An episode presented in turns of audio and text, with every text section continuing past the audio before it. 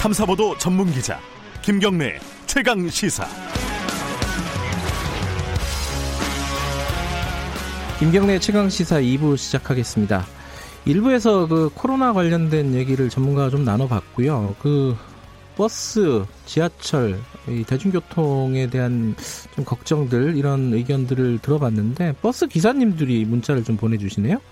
어, 칠팔일이 님이 대구 시내버스 기사입니다.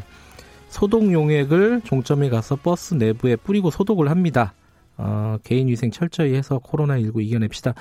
어, 공포를 너무 심하게 가질 필요는 없다, 이런 말씀을 해주시고 싶었던 것 같아요. 나름대로 최선을 다하고 있다, 이런 말씀이신 것 같고, 칠오칠삼 님은 부산에서 버스 운행을 하고 계신다고요? 어, 확진자가 탑승을 했었대요, 본인 버스에. 그래서 역학조사를 했는데 기사, 승객 대부분 어, 마스크를 착용을 해서 전파가 되지 않았다고. 그래서 버스는 대화를 하지 않고 소독을 열심히 해서 의외로 또 비교적 안전한 것 같다, 이런 말씀도 보내주셨습니다. 어, 지금 버스 타고 계신 분들이 많을 것 같아서 제가 좀 읽어드렸습니다. 자, 이 부에서는 어, 정치권 얘기 좀 해보겠습니다. 어, 총선 기획이죠. 사 일오 총선 격전지 어, 후보들을 좀 만나보는 시간을 연속해서 갖고 있는데요. 오늘은 대구 수성갑 가보겠습니다. 어, 주호영 의원이 전략공천이 됐습니다. 미래통합당에서. 그래서 지금 구도가 주호영, 김부겸, 김부겸, 주호영, 이런 구도가 됐습니다. 아마 총선에서 가장 어, 뜨거운 격전지가 되지 않을까, 이런 예상이 됩니다. 오늘은 어, 미래통합당 주호영 의원 먼저 어, 인터뷰를 해보고요. 다음 주에 더불어민주당 김부겸 의원 예정돼 있습니다. 주호영 의원님, 안녕하세요. 예, 안녕하십니까. 주호영입니다. 아, 대구가 지역구시고 대구 얘기를 먼저 좀 여쭤볼 수밖에 없을 것 같습니다. 지금 대구 콜센터에서도 집단 감염이 좀 발견되고 했습니다. 지금 대구 상황 지금 어떻게 보세요, 조영 의원님은? 좀 꺾였다, 이런 얘기도 나오고요. 예, 말씀하신 것처럼 대구의 신규 확진자 수가 네. 지난달 이십구 일 칠백사십일 명으로 가장 많은 확진자가 나온 이후에 네. 그저께는 구십이 명까지 많이 감소되었다가 네. 어제 다시 백삼십일 명으로 증가된 상황입니다. 음, 네. 그리고 서울 구로구 콜센터 집단 감염 사례에서 보듯이 대구 콜센터도 이런 일이 생겨서 네. 이렇게 그냥 수그러들면 참 좋겠는데 네, 네. 삼 차 다시 확산이 되는 것이 아닌가, 이래서 더욱 경각심을 갖고 네. 방역활동에 집중하고 있습니다. 그 한때는 대구 병상 부족하다, 어, 의료진 부족하다, 뭐 이런 얘기들이 계속 나왔습니다. 근데 뭐 생활치료시설, 아, 생활, 생활치료센터 이거 만들어지고 어떻습니까? 지금 상황은 좀 나아진 상황이에요? 예, 나아지기는 했습니다만은 아직도 턱없이 부족하죠. 그래요. 네. 어, 대구시장이 지난 삼월 삼일에 네. 대통령이 긴급 명령을 내려서라도 삼천 병상을 구해달라고 하소연했는데 네네. 예, 십일일 기준으로 대구에서 발생한 확진자가 오천칠백구십사 명이거든요. 네. 이 중에 이천삼백여 명이 전국의 육십사 개 병원에 분산 입원 중이고 예. 또 이천백 명이 이런 생활치료센터 입소해 있지만은 네. 아직도 천백삼십팔 명의 확진자가 네. 집에서 격리되어 있는 상태에 있습니다. 네. 중국 같은 경우, 우한 같은 경우는 십 일 만에 천 개 이상의 임시병상을 만든 예도 있는데 네. 우리도 지금 이것을 강력히 요구하고 있습니다만 빨리 되지 않고 있습니다. 아, 병상 부족 문제를 빨리 중앙정부 차원에서도 해결을 해달라, 이런 말씀이시네요. 예, 큰 체육관 같은 임시시설을 만들어서 네. 거기에 경증 환자를 한 천 명씩이나 이렇게 수용해야만 이 문제가 해결되지 네. 자가에 천백삼십팔 명이 있는 경우는 구군 공무원들이 한 사람이 열 명 넘게 전담을 해서 하고 있고 네. 또 자가격리라는 게 혼자서 음식을 먹고 생활할 수 없기 때문에 가족의 감염 위험성도 대단히 높지 않습니까? 네네. 그래서 이 문제가 시급히 해결돼야 될 걸로 봅니다. 정책적인 얘기가 나옵니다. 대구 관련해서 그 김부겸 의원, 이제 경쟁자시죠? 김부겸 예. 의원이 그런 얘기를 네. 했습니다. 대구 지역 소상공인, 영세 소상공인 대상으로 월 백만 원씩 삼백만, 아, 삼 개월 동안 현금 지원하자. 이거 어떻게 보세요? 이, 이 제안은? 어. 저희들도 같은 주장을 하고 있는데요. 그래요. 예. 경기도나 경남지사처럼 모든 국민을 상대로 네. 소득에 관계없이 일관적으로 재난기본소득을 지원하자는 데 대해서는 저는 동의하지 않지만은 네. 우리 대구라든지 경산, 청도처럼 이번에 정부에서 감염병 특별관리 지역으로 지정한 지역은 네. 지역 경제가 완전히 붕괴됐습니다. 네네. 일용직 어, 노동자들은 일감이 끊어진 지 한 달이 다 돼가지만은 어, 정말 마땅한 벌이가 없어서 생계가 위협을 받고 있고 네. 소상공인과 자영업자들도 마찬가지거든요. 네. 그래서 소상공인들 상가임대료라든지 일용직 근로자들의 긴급 생계비 지원이라든지 네. 그다음에 대중교통 운송수단인 어, 택시 기사들이라든지 이런 데에 대해서는 기본적으로 생활할 수 있는 정도의 지원은 취급하고 네. 그것은 어, 이번 추경에서 추경을 늘려서라도 지원해야 된다고 생각하고 있고 네. 다행히 어제 예결위에서 논의하는 과정에서 그런 이야기들이 많이 나왔습니다. 네. 그 아까 병상이나 이런 얘기를 하셨는데 지금 그거 말고도 더 필요한 게 있다. 어떤 게 있습니까? 어, 대구에? 우선 어, 의료진들도 장기간 지금 고군분투하고 있어서 거의 지친 단계에 와 있고요. 네. 그다음에 마스크도 우리 대구 이 감염병 특별관리지역도 제대로 원활히 공급되지 않고 있거든요. 네. 어, 이런 것들이 이, 가장 시급한 것 중에 하나입니다. 알겠습니다. 뭐 총선 얘기를 저희들이 안 할 수가 없죠. 어, 이제 한 달 조금 더 남았는데 어, 수성갑으로 지금 전략공천 되셨습니다. 자객공천이라는 용어도 언론에서는 많이 쓰더라고요. 이게 원해서 가신 거예요? 어떻게 된 겁니까 이거는? 아니 제가 원할 리가 있습니까? 제가 네. 그, 그, 사선을 한 지역이 자기가 가장 좋고 편한 지역인데 네. 저로서는 어, 있는 것이 가장 좋지요. 네. 그런데 이번 공관위가 무슨 원칙을 세워서 삼선 이상 영남 의원들은 그 자리에 둘 수 없다든가 뭐 이런 뭐 원칙이 있었던 모양입니다. 네. 그래서 이 공관위의 강건으로 가게 된 것이고요. 예. 저는 자객공천이라는 표현이 이 마음에 썩 들지 않습니다. 네.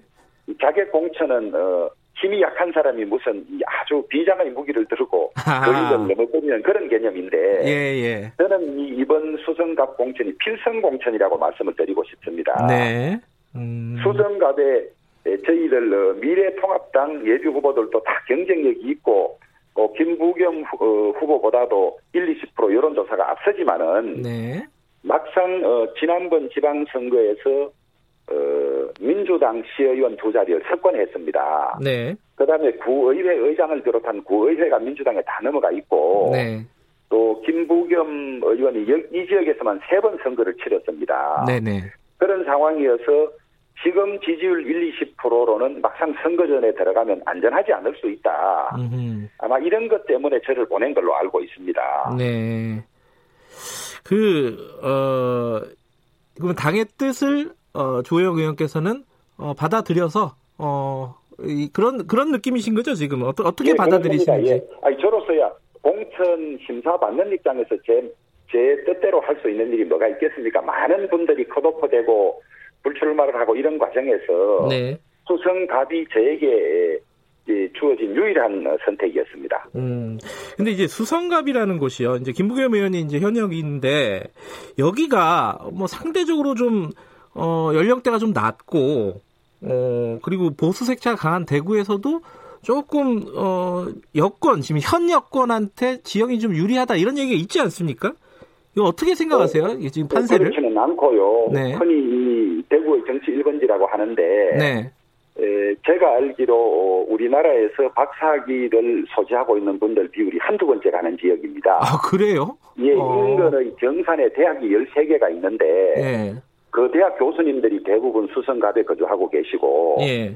또 대구의 많은 교육자들이 선생님들이 여기에 많이 계셔서 예. 어느 지역보다도 정치 수준이 높은 그런 지역으로 알려져 있습니다. 음, 네. 그래서 지난번에는 어, 대구에도 민주당 의원이 하나 필요하지 않느냐 이래서 아마 김부겸을 선택한 분들이 많은 걸로 알고 있는데 네. 이제는 이게 김부겸이냐 무슨 어, 주호영이냐 이런 문제가 아니고 예. 대한민국이 나아가야 될 방향이 헌법상 규정된 자유민주주의를 지키는 나라가 되는 것이냐 네. 아니면 독재, 신중국, 사회주의화 되는 것이냐 이 커다란 노선 싸움으로 다 인식을 하고 있기 때문에 네. 우리 수성갑에 계시는 분들이 우리 대한민국이 나아가야 될 방향을 제대로 짚어주실 걸로 믿고 네.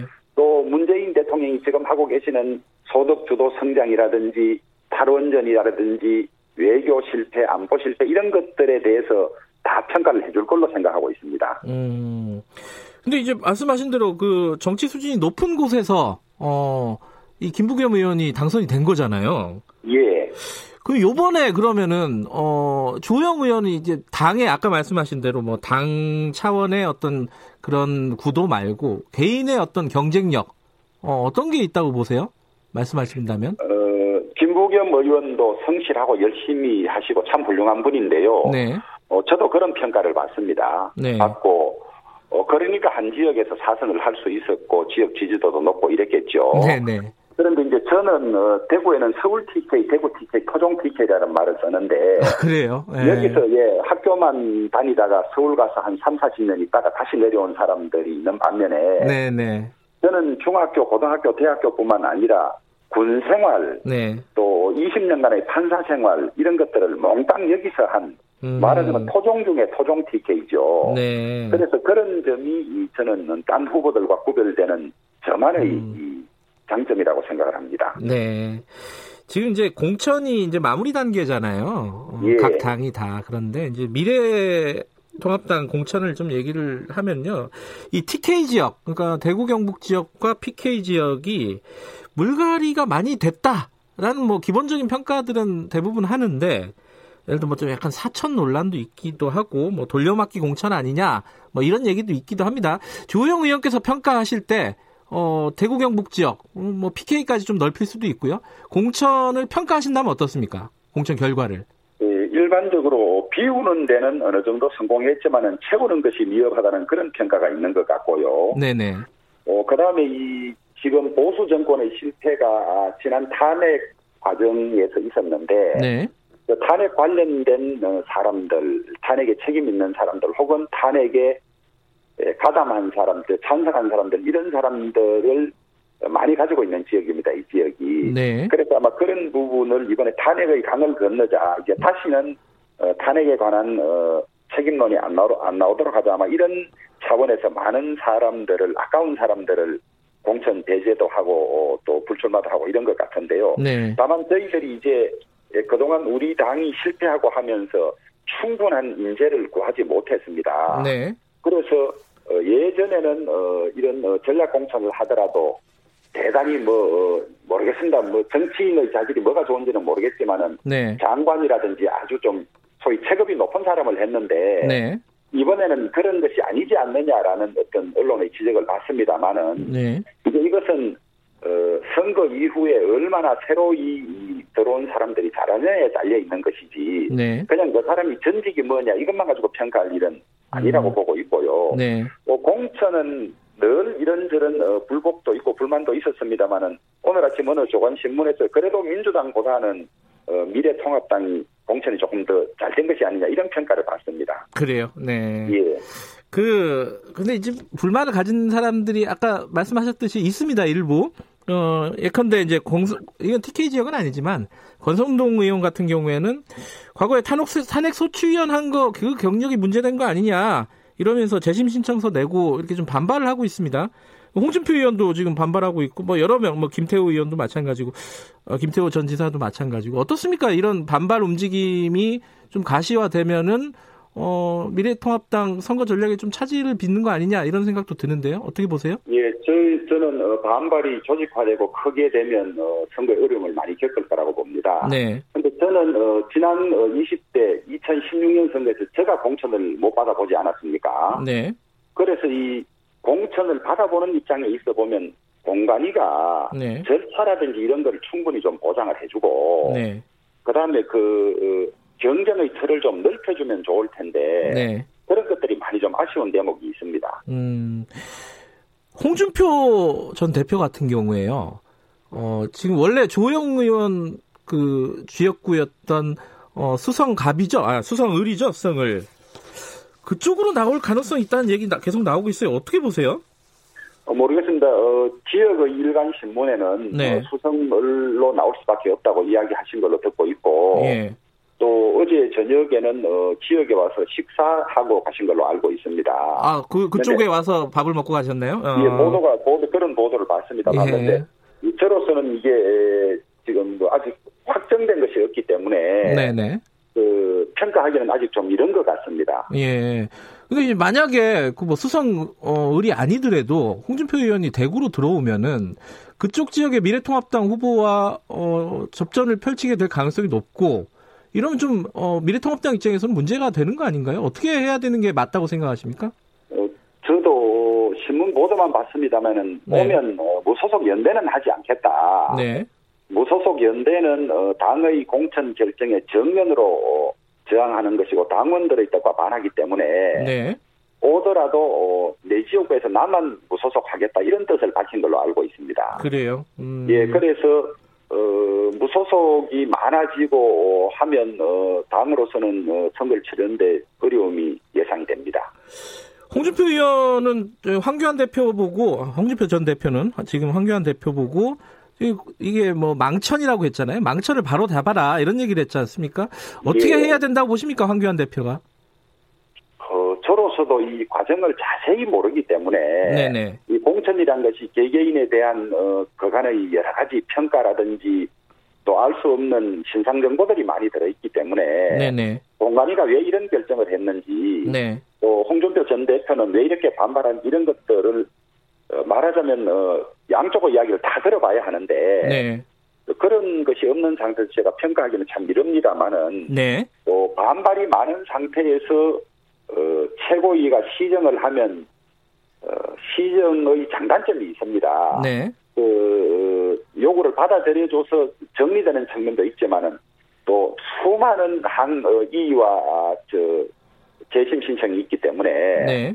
예, 한번 누구는 내 재심을 해주고 누구는 안 해주나 또 이런 문제들이 있기 때문에 이 판단은 황교안 대표께서 고도로 정무적인 그런 고려하에서 판단해야 될 걸로 생각을 합니다. 아, 이렇게 해야 된다 저렇게 해야 된다 그럴 말할 계제는 아니라고 말씀하시는 건가요? 그렇습니다. 예, 정치적 음. 어떤 결단이 필요하지 않은가 이렇게 생각합니다. 예. 미래한국당, 그러니까 비례정당이죠. 어, 그쪽 얘기도 한두 개 여쭤보겠습니다. 지금 미래한국당 한성규 대표가 안철수 국민의당 대표 보고 합치자 이렇게 제안했는데 거절당했어요. 이거 잘한 네. 일이라고 보십니까? 한성규 대표가? 저는 두 가지로 생각을 합니다. 네. 어, 우선 안철수 대표의 국민의당이 지역구 후보를 내지 않기로 했지 않습니까? 그렇죠. 예. 그런 점에서는 어, 미래한국당 혹은 어, 미래통합당과 어느 정도의 연대에 가까이 와 있는 것이거든요. 네. 그런데 이제 각 당이 비례만 내는 어, 미래 에, 한국당과 아, 저 국민의당이 비례만 내는 상황, 예. 그다음에 하나로 합쳐서 비례를 내는 상황의 장단점을 좀 따져봐야 할 것이고요. 예. 다만 이제 한성규 대표가 에, 안철수 대표와 같이 할 수 있다고 공개적으로 이야기한 점은 저는 상당히 진전이라고 보고요. 음. 안철수 대표는 어, 대구 코로나십구 어, 치료 방역에 도움을 주기 위해서 이렇게 와서 밤낮 없이 고생하는데 네. 여분께 찾아가서 이런 정치적인 이야기를 하자고 한 것은 시간과 장소가 좀 적절치 않은 것이라고 그렇게 생각하고 있습니다. 가능성은 있다고 보세요? 그러면 거절은 했지만? 어, 모르겠습니다. 뭐 정치는 음. 가능성은 예술이라고 합니다만은 예, 예. 안철수 대표가 어제도 강력하게 만나지조차 않겠다고 이야기를 하셨고 예. 그다음에 확실한 중도 보수의 길을 가겠다고 노선이 다르다고 했기 때문에 네. 저는 가능성을 반반으로 보고 있습니다. 그 한성규 대표하고 어, 어, 황교안 대표하고 좀 엇박자가 난다 이런 보도들이 좀 있습니다. 그래서 이게 총선 끝나고 나서 이게 합쳐지는 게 원활할까 이런 우려도 있는데 어떻게 예상하세요? 이거는 그런 걱정은 안 하십니까? 총선 이후에 예. 합쳐지고 협력하는 것은 저는 전혀 걱정을 하지 않고 있고요. 예. 다만 지금 어, 이 서로 당을 실제 당 소속은 다릅니다만은 한성규 대표나 황교안 예. 대표나 같은 당 안에 같은 공간이를 하더라도 서로 의견이 다를 수가 있어요. 음. 사람을 보는 어, 평가라든지 그다음에 우리 당이 어느 분들을 더 우선적으로 모셔야 될지 이런 것은 다르기 때문에 예. 이건 뭐 큰 문제라고 생각은 하지 않습니다. 않고 예. 예. 어, 이런 과정을 통해서 조율이 되고 하는 것이지 정당이라는 것이 일사불란하게 A라는 사람이 이렇게 하자고 하고 B라는 사람이 아무 이유 없이 따르는 그런 정당이 오히려 더 위험하죠. 음. 알겠습니다. 그 민주당 지금 비례연합정당에 참여하는 걸로 결론을 낼 가능성이 높다 이렇게 대부분 관측을 하고 있는 것 같습니다. 이거 어떻게 보세요? 요, 요 과정은? 아니 뭐 저 저 젊은이들 말로 안 봐도 비례오라는 말이 있지 않습니까? 저는 이건 뭐 후한무치의 흑채라고 생각하는데 예. 연동형 비례대표제가 헌법 원리에도 맞지 않고 이런 치명 전형적인 결함을 가지고 있다고 저희들이 누차 이야기를 하고 네. 이 법이 통과되면 어, 저희들은 비례정당을 만들 수밖에 없다고 했음에도 불구하고 네. 소위 공수처법을 얻어내기 위해서 사 플러스 일로 야합을 해서 이렇게 패스트 트랙으로 밀어붙였다가 네. 그다음에 이제 저희들이 비례정당을 만드니까 저희들이 비례정당을 만드는 이유는 간단합니다. 예. 어, 자유 어, 저 미래 통합당을 찍는 팔백 내지 구백만 표의 표가 전부 사표가 돼버리는 거거든요. 예. 이 민심을 반영하기 위해서 비례정당을 만든다고 할 때 그렇게 불법이라고 비난하고 꼼수라고 비난하고 어, 고소 고발까지 했던 사람들이 예. 이제 와서 만들려고 하니까 정말 낯뜨거 보니까 이런저런 이제 김대기를 하고 난 다음에 전당원 투표라는 과정을 거쳐서 이렇게 가고 있는 거죠. 예. 지금... 그래서 저는 정말 사과해야 되고 국민들이 이런 여당의 실체를 이번에 확실히 알게 된 것이 소득이라고 생각합니다. 알겠습니다. 시간 관계상 여기까지 들어야 될 것 같습니다. 고맙습니다. 예, 감사합니다. 예, 대구 수성갑 미래통합당 주호영 의원이었습니다.